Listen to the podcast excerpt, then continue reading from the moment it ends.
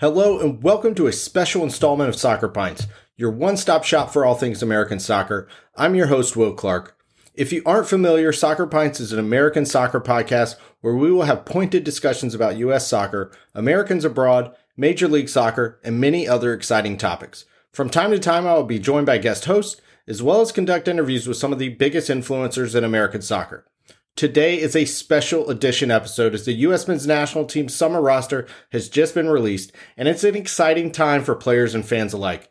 There will be much debate over the players who have made the roster, the decisions that went into those chosen and unchosen, as well as plenty of chatter over who got completely left out. This is a huge opportunity for each player to put a stamp on their World Cup chances, and with four matches to be played over the next couple of weeks, it gives a real opportunity to Gregg and the U.S. Soccer Federation to evaluate everything moving forward. So without further ado, time to grab a pint and go through each position group and analyze this group of players. Speaking of pints, I just cracked open a new one today, and it comes from another brewery out of Charlotte, North Carolina.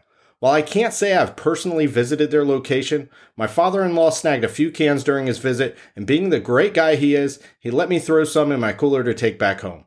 From Protagonist Beer, I have a 7% double dry hopped hazy IPA that is super citrusy and dank. It is aptly named Mercury and is really tropical in flavor. Not only does Protagonist make great beer, but they've got a pizza kitchen as well and are making huge 28 inch pies. There isn't much of a better combination than good people, great beer, and big pizza, and that seems to be exactly what Protagonist is all about. So next time I am in Charlotte, this is definitely making the visit list. Well, we're jumping right into the only topic of the day, and ever since we qualified for the World Cup, this is the moment we have been waiting for. Who has made the summer roster and gets to position themselves for a final spot on the World Cup team? Who has missed out on the chance to showcase their abilities? And how much stock should we really put into this group? There are a few players who need a deserved rest that weren't called in, a few who are injured and need time to recover, and there are a few new faces and some surprises as well. All in all, Gregg decided to call in 27 players for this camp. The smallest position group in camp is always going to be the goalkeepers, and we have some some familiar faces here. Zach Steffen, Matt Turner, and Ethan Horvath have all received call-ups, and will continue to be the three favorites in this position group.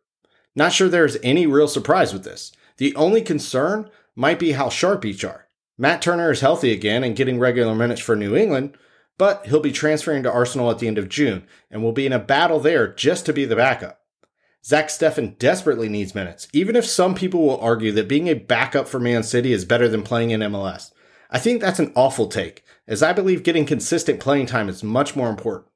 So hopefully he can put himself in a position later this summer to find it and go out on loan so that he's sharp come November. They continue to be in a battle for the number one goalkeeping spot, but of the two of them, I prefer Steffen. Ethan Horvath will be a late arrival to campus. he has a promotion final with Nottingham Forest on Sunday, May 29th in Wembley Stadium.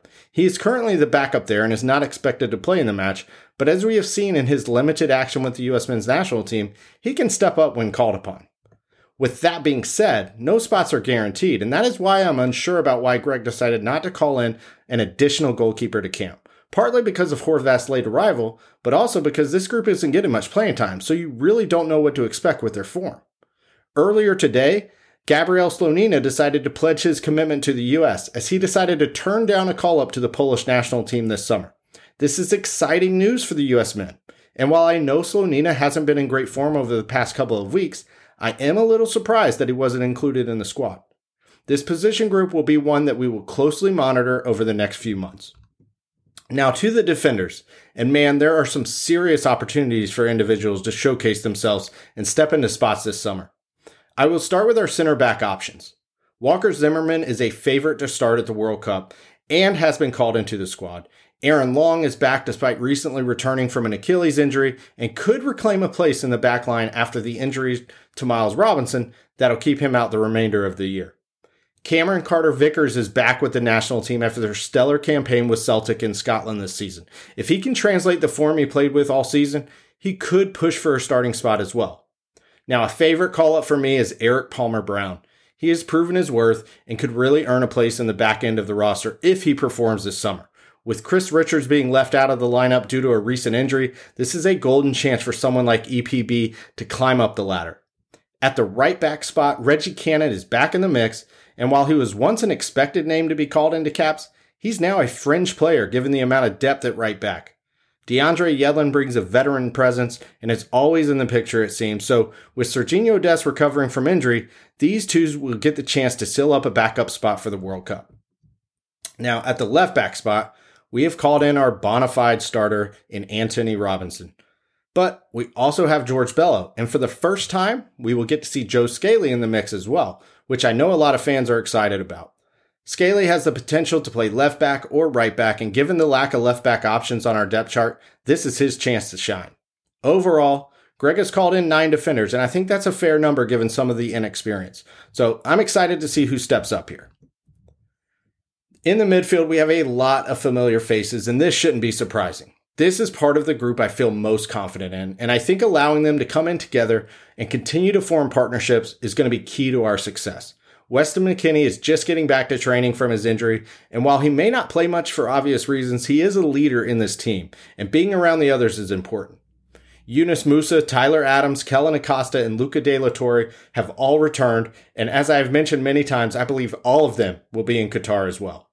But we also have two other names in camp, which I'm really intrigued with. One is Djordje Mihailovic, who is back with the squad for the first time since 2020 and deservedly so after his strong performances in MLS with Montreal. Now, the other that I'm intrigued with is Cristian Roldan. He's earned yet another call up to the squad, and he's probably the one player of everyone I'm least excited about. I thought we would have brought in someone like Richy Ledezma, but Gregg has his favorites, and Roldan continues to be one of those. Finally, Malik Tillman is the most recent win for Gregg and the U.S. Soccer Federation on the dual national front winning his commitment this week over Germany as he filed his one time switch with FIFA and will be eligible to play in the summer games. The Bayern Munich reserve player is only 19 years old, and I'm really interested in seeing what he brings to the squad. I can't say that I've seen him play much, but based on the film, there is a lot to like. These midfield spots are tough to break into, given the current individuals, but adding in some new blood would be great for the program. However, this is the group I'm most confident in, and I feel really good about it. In our attack, Christian Pulisic, Brenden Aaronson, Timothy Weah, and Jesus Ferreira assume their usual spots with the call ups. These are four of the most promising players in our group, and despite long seasons, we need to bring in some continuity and develop some chemistry between these guys. Gregg has also decided to bring in two more from MLS, and Jordan Morris and Paul Arriola.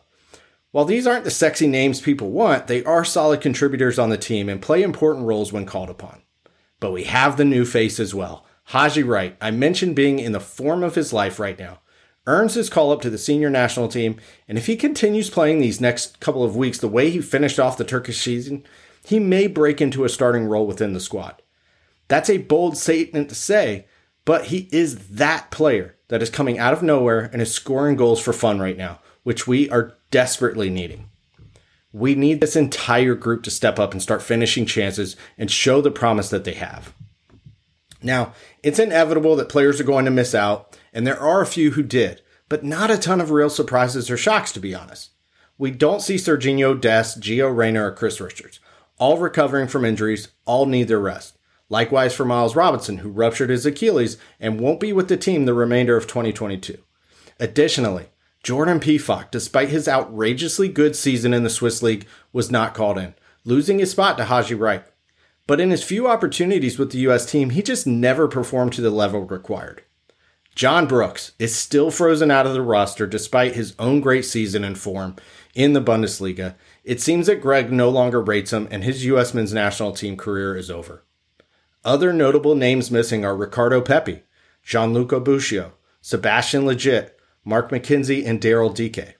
I also thought we might see someone like Tim Ream as a veteran, but we have younger defensive options, so it makes sense. The fact that both Richy Ledezma and Jonathan Gomez were not called into our senior nor Mexico's senior team is a bit perplexing as well, but I won't overanalyze their situations too much.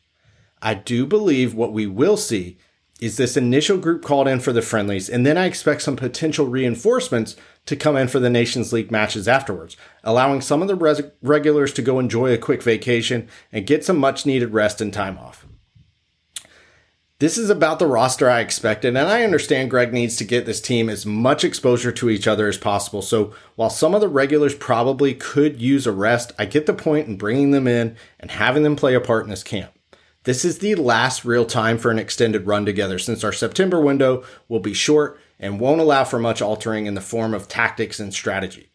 While I'm excited to see some new faces, I am not overly optimistic that they will truly break through and earn spots.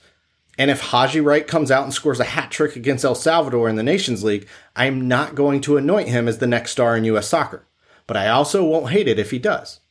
We need to be cautiously optimistic with this squad. Injuries play a big part in the final roster preparations and decisions, of course. But people have to step up when they get their moment. This is everyone's moment. I am not going to put a ton of stock or weight into who is here, who isn't here, but I will say this. The ones that were called up are clearly favorites of Gregg and clearly have the potential to earn a place on the final 26 man roster. The ones that were left at home, all they can do is go back to their clubs and perform more than they have ever done. Well, that's all I've got for this special edition of Soccer Pints. I'm interested to hear everyone's reaction to the roster announcement, and of course, there will be plenty of overreactions as well. I am preparing to do a live chat on Twitter next week, so more details come but feel free to join in and give your perspective on the roster. Uh, but I'm really looking forward to it. So, time for me to finish up this delicious hazy IPA from Protagonist Beer and head into the weekend. Until next time, cheers, my friends.